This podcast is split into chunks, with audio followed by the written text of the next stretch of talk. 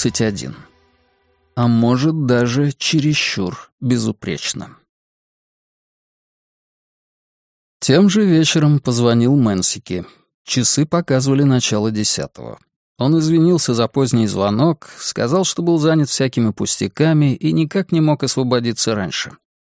Я ответил, чтобы он не волновался из-за этого, я все равно еще не собираюсь спать. «Как все прошло? Работа заладилась?» — поинтересовался он. «Ну да, для первого раза все неплохо. Я сделал несколько набросков госпожи Мария. В следующее воскресенье они опять приедут сюда в то же время». «Это хорошо», — сказал Мэнсики. «Кстати, как к вам отнеслась тетя девочки? По-дружески?» «По-дружески. Хм, как странно это звучит». Я ответил. Да, судя по всему, она приятная женщина. Не знаю, можно ли назвать ее отношение дружеским, но особо меня ничего не насторожило. И я в общих чертах изложил Мэнсики события того утра. Тот слушал меня чуть ли не затаив дыхание, очевидно, старался впитать всю полезную для себя информацию до малейших деталей. Лишь изредка задавал наводящие вопросы, но вообще слушал молча и внимательно. Как они были одеты, как приехали, как выглядели, о чем говорили и, конечно, как я делал свои наброски. Все это я рассказал ему по порядку. Опустил лишь сомнение девочки о ее маленькой груди. Лучше все же, если это останется между нами. «Наведаться к вам на следующей неделе наверняка еще будет преждевременно, да?» — спросил Мэнсики.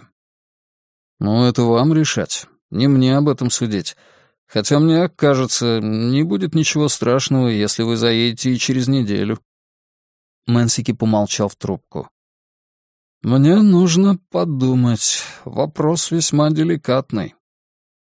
«Времени у вас достаточно. Картина будет готова еще не скоро, и возможность представится не раз и не два. Мне все равно. Приезжайте хоть в следующий раз, хоть еще через неделю». Мэнсики впервые при мне в чем-то сомневался.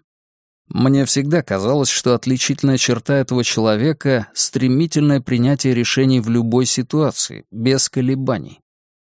Меня так и подмывало спросить, следил ли он в свой бинокль за моим домом, разглядел ли девочку и ее тетю. Но я отказался от этой мысли, посчитав, что благоразумнее будет не касаться этой темы до поры. Пускай он заговорит об этом сам. Хотя под прицелом его окуляров дом, в котором я живу. Мэнсики еще раз поблагодарил меня. «Простите за мои хлопотные просьбы». Я ответил. «Да что вы, я даже не считаю, что что-то для вас делаю. Я же просто пишу портрет Марии Акигавы. Хочу рисовать и рисую. Мы же решили с вами, что и формально, и фактически все будет выглядеть именно так. Поэтому благодарить меня в этой ситуации совершенно не за что. «Но я все равно вам очень признателен», — тихо произнес Мэнсики. «В самых разных смыслах». Я понятия не имел, что значат разные смыслы, но спросить не решился. Уже поздно, ночь. Мы пожелали друг другу приятного сна и закончили разговор. Однако я положил трубку, и в голове у меня вдруг пронеслось — Возможно, Мэнсики ждет долгая бессонная ночь. Я уловил это в напряженных нотках его голоса. Наверняка ему тоже есть над чем поразмыслить. Всю неделю ничего особенного не происходило. Командор не объявлялся, замужняя подруга не звонила.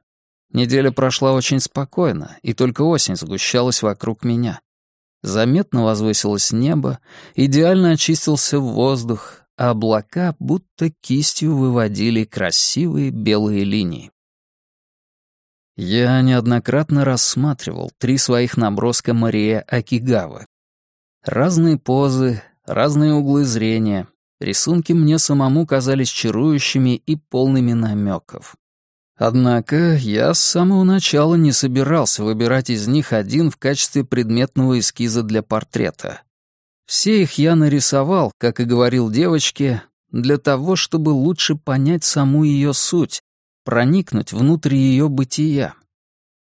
То и дело рассматривая три эти наброска, Я сосредоточивался и пытался воссоздать у себя внутри образ девочки в деталях. И при этом у меня возникало ощущение, будто облик Марии Акигавы и облик моей сестры перемешиваются у меня в сознании в единое целое. Но я не мог для себя решить, уместно это или нет. Как будто души этих двух девочек, почти ровесниц, где-то, в потайном дальнем уголке меня самого, куда нет доступа, уже стали созвучны и переплелись между собой. И мне не под силу их распутать. В четверг доставили письмо от жены. То была первая весточка от нее с тех пор, как в марте я ушел из дому. На конверте привычным для меня красивым почерком выведены адресат и имя отправителя. Она по-прежнему подписывалась моей фамилией. А может, до официального развода пользоваться фамилией мужа просто удобнее. Я аккуратно отрезал ножницами край конверта. Внутри открытка с фотографией белого медведя на вершине айсберга. В открытке слова благодарности за то, что я быстро поставил печать и подпись и отправил документы обратно. «Привет. Как поживаешь? У меня все более-менее хорошо. Живу пока все там же. Спасибо, что быстро заполнил и вернул документы. Я очень благодарна. Будут новости по оформлению, позже дам знать. Сообщи, если понадобится что-нибудь из оставленных в доме вещей. Позабочусь, чтобы прислали тебе службы и доставки. Так или иначе, надеюсь, что новая жизнь у каждого из нас сложится удачно. Юдзу. Я раз за разом перечитывал записку, надеясь уловить в ней хоть каплю ее настроения, скрытого между строк. Но не обнаружил в этом кратком тексте ничего, кроме слов. Ни настроения, ни намерений. Юдзу лишь передавала мне изложенное на открытке сообщение. Не мог я понять и еще одного. Почему так долго готовили наши разводные документы? Ведь ничего сложного, простая формальность. Юдзу, по идее, тоже хотела поскорее расторгнуть со мной отношения. Но прошло уже полгода, как я ушел из дому. Чем она занималась все это время? О чем думала? Я очень внимательно рассмотрел белого медведя на открытке, но и в картинке этой не нашел никакого намека. Почему именно белый медведь? Наверняка же, какая открытка оказалась под рукой, ту Юдзу и взяла, предположил я. Или же этот Мишка на маленьком айсберге, который не ведает, куда ему податься и дрейфует по воле морских течений, намек на меня самого? Да нет же, все это мои домыслы. Я опять сунул открытку в конверт, а его положил в верхний ящик письменного стола — а как только закрыл этот ящик, ощутил, будто все куда-то продвинулось, словно щелк, и как-то приподнялось на одно деление шкалы. Причем продвигал все это не я сам, а кто-то или что-то подготовили вместо меня и для меня этот новый уровень, а я лишь двигаюсь, следуя этой программе. Затем я вспомнил, что говорил в воскресенье Мария Акигаве о жизни после развода. Вот представь, идешь себе, полагая, что вот она, твоя дорога. И тут бабах, дорога вдруг ускользает из-под ног. И ты уже тащишься, не зная, в какую сторону податься. В пустоте, вокруг ничего нет, не чувствуя даже землю под ногами. Морское течение незнамо куда, дорога без пути. По мне так никакой разницы. Все одно и то же. Так или иначе, просто метафора, троп. А у меня в руках нечто вещественное, и я весь поглощен его действительностью. Зачем мне какие-то там метафоры? Если б я мог, то написал бы Юдзу письмо, где объяснил бы ей в мельчайших подробностях свою ситуацию. Такой неопределенности, как «у меня все более-менее хорошо», я б себе не позволил. Событий-то у меня хоть отбавляй. Однако, если я начну описывать от начала и до конца все, что произошло вокруг меня с тех пор, как я поселился в этих местах, несомненно, быстро перестану владеть собой. Но больше всего меня обескураживает, что я и сам толком не могу объяснить, что здесь происходит. По крайней мере, связанного логического контекста, чтобы это объяснить, у меня нет. Поэтому я решил никакого ответа Юдзу не писать. Тут же нужно либо описывать все как было, пренебрегая и логикой, и связностью, либо не писать вовсе. И я выбрал последнее. Я и впрямь в каком-то смысле одинокий белый медведь, которого несет незнамо куда на айсберге. А почтового ящика, насколько хватает глаз, нигде не видно. Медведю никак не отправить никуда письмо, правда? Я хорошо помню, как мы познакомились с Юдзу и начали встречаться. На первом свидании мы пошли в ресторан и там разговаривали о самом разном, а я ей, судя по всему, понравился. Она сказала, что не прочь встретиться вновь. Мы доверились чувствам с самого начала и прекрасно понимали друг друга. Попросту говоря, мы оказались близки по духу. Но на то, чтобы мы стали по-настоящему близки как пара, потребовалось время. У Юдзу еще оставался прежний парень, с которым она встречалась уже два года, хоть и не любила его всем сердцем. «Он очень симпатичный. Скучноват, но это ничего», — говорила она. Очень симпатичный, но при этом скучный мужчина. У меня не было таких знакомых, поэтому я с трудом представлял себе, что это за тип. Мне виделось очень красивое с виду, но при этом совершенно безвкусное блюдо. Хотя кто-то наверняка рад и такому. Юдзу мне сказала как бы по секрету. «Знаешь, у меня уже давно большая слабость к симпатичным парням. Как увижу перед собой такого, так мозги перестают работать. И понимаю, что это ненормально, а сопротивляться не в силах. Никак это у меня не проходит. Пожалуй, это моя самая сильная слабость». «Вроде застарелой болезни?» Она кивнула. «Да, пожалуй. Неизлечимая и никчемная хворь. Застарелая, это уж точно». «Вообще-то для меня это скверная новость. Симпатичное лицо, к сожалению, никогда не было моим козырем». Отрицать это она не отважилась, лишь приятно рассмеялась. Со мной она хотя бы не скучала. Беседа наша текла оживленно, и Юдзу часто смеялась. Поэтому я терпеливо дожидался, пока у нее не разладится с тем симпатичным возлюбленным. Тот, кстати, был не только симпатичен. Окончив престижный университет, он работал в крупной торговой компании и получал высокую зарплату, а потому наверняка приглянулся бы отцу Юдзу. Пока же этого не произошло, мы с нею встречались, беседовали о разном, ходили вместе во всякие места и постепенно стали лучше понимать друг дружку. Мы целовались обнимались, но секса у нас не было. Ее не прельщало поддерживать сексуальные отношения с несколькими партнерами одновременно. «В этом смысле я отчасти старомодна», — говорила она. Поэтому мне оставалось только ждать. Так длилось примерно с полгода, и мне они показались вечностью. Бывало, хотелось все бросить, но я умудрился все вытерпеть, наверное, потому что был уверен, еще немного, и эта женщина станет моей. Наконец, их отношения с тем симпатичным парнем окончились крахом. То есть полагаю, что так, поскольку она ничего мне об этом не рассказывала, и мне оставалось только догадываться. Она предпочла меня. Не сказать, что очень симпатичного парня, и уж точно не такую выгодную партию. Вскоре мы решили, что хотим официально пожениться. Хорошо помню нашу первую с ней близость. Мы поехали на небольшой провинциальный источник, и там провели нашу первую и оттого очень памятную брачную ночь. Все прошло очень хорошо, если не сказать почти безупречно. А может, даже чересчур безупречно. Ее кожа была нежна, бела и гладка. Возможно, от белизны лунного света ранней осенью и немного скользкой воды источника. Стоило мне обнять ногу Юдзу и впервые толкнуться в нее, как она, слегка вскрикнув прямо мне в ухо, впилась тонкими пальцами мне в спину.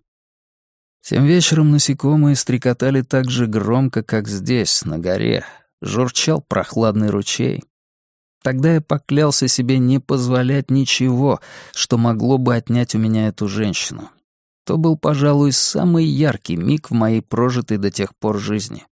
Юдзу наконец-то стала моей. Получив сейчас от нее краткую весточку, я довольно долго думал о бывшей жене. О том времени, когда мы познакомились, о той осенней ночи, когда случилась наша первая близость. А еще о том, что мое отношение к ней нисколько не изменилось с той поры. Я и сейчас не хотел ее упустить. Совершенно определенно. В заявлении на развод я, конечно, поставил печать и подпись, но это ничего не изменило. Хотя, что бы и как бы я ни думал, Юдзу незаметно уходила из моей жизни. Куда-то вдаль, вероятно, очень далеко, так что не разглядеть даже в самый мощный бинокль. Пока я еще ни о чем не догадывался, она, вероятно, где-то нашла себе нового симпатичного любовника. И, как и прежде, мозги у нее перестали работать. Мне следовало спохватиться, когда она только начала уклоняться от секса со мной. Ее не прельщало поддерживать сексуальные отношения сразу с несколькими партнерами. Ведь это очевидно, задумайся я хоть самую малость. «Застарелая болезнь», — подумал я, — «неизлечимая и никчемная хворь, лишенная всякой логики системная склонность». Той дождливой ночью четверга мне приснился долгий мрачный сон. В маленьком приморском городке, в префектуре Мияги, я сидел за рулем белого Субару Форестера. Теперь эта машина принадлежала мне. В потертой кожаной куртке черного цвета, на голове кепка для гольфа с эмблемой Йонекс. Я высокого роста, смугл от загара, у меня жесткие волосы с проблесками седины, короткая стрижка.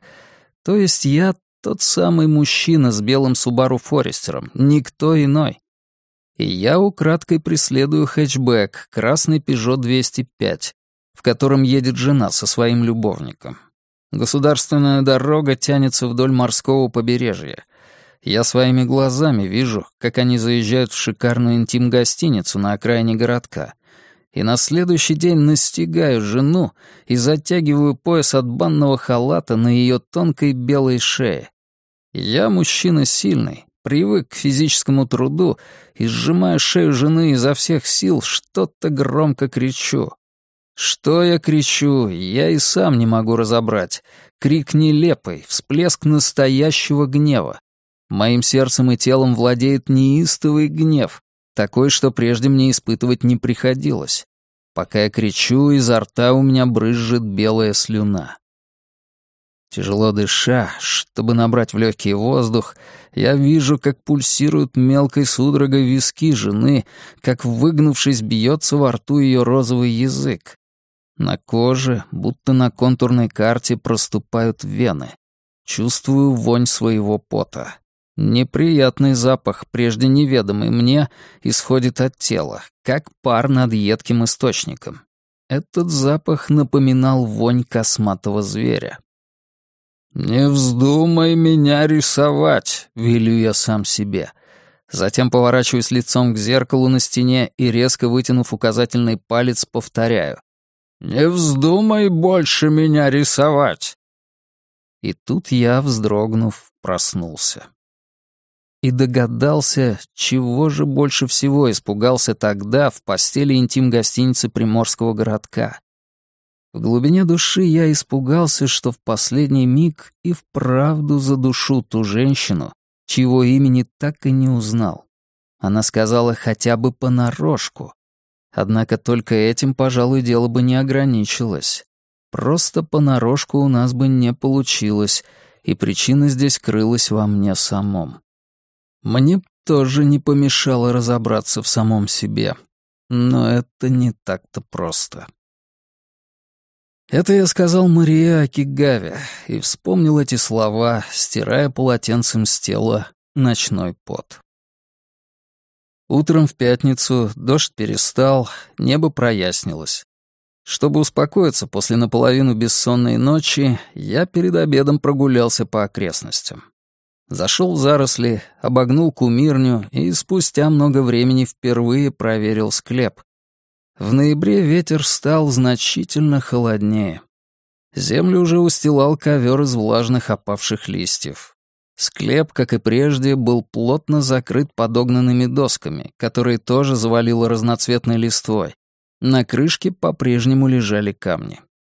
Однако мне показалось, что их расположение чуть изменилось по сравнению с прошлым разом.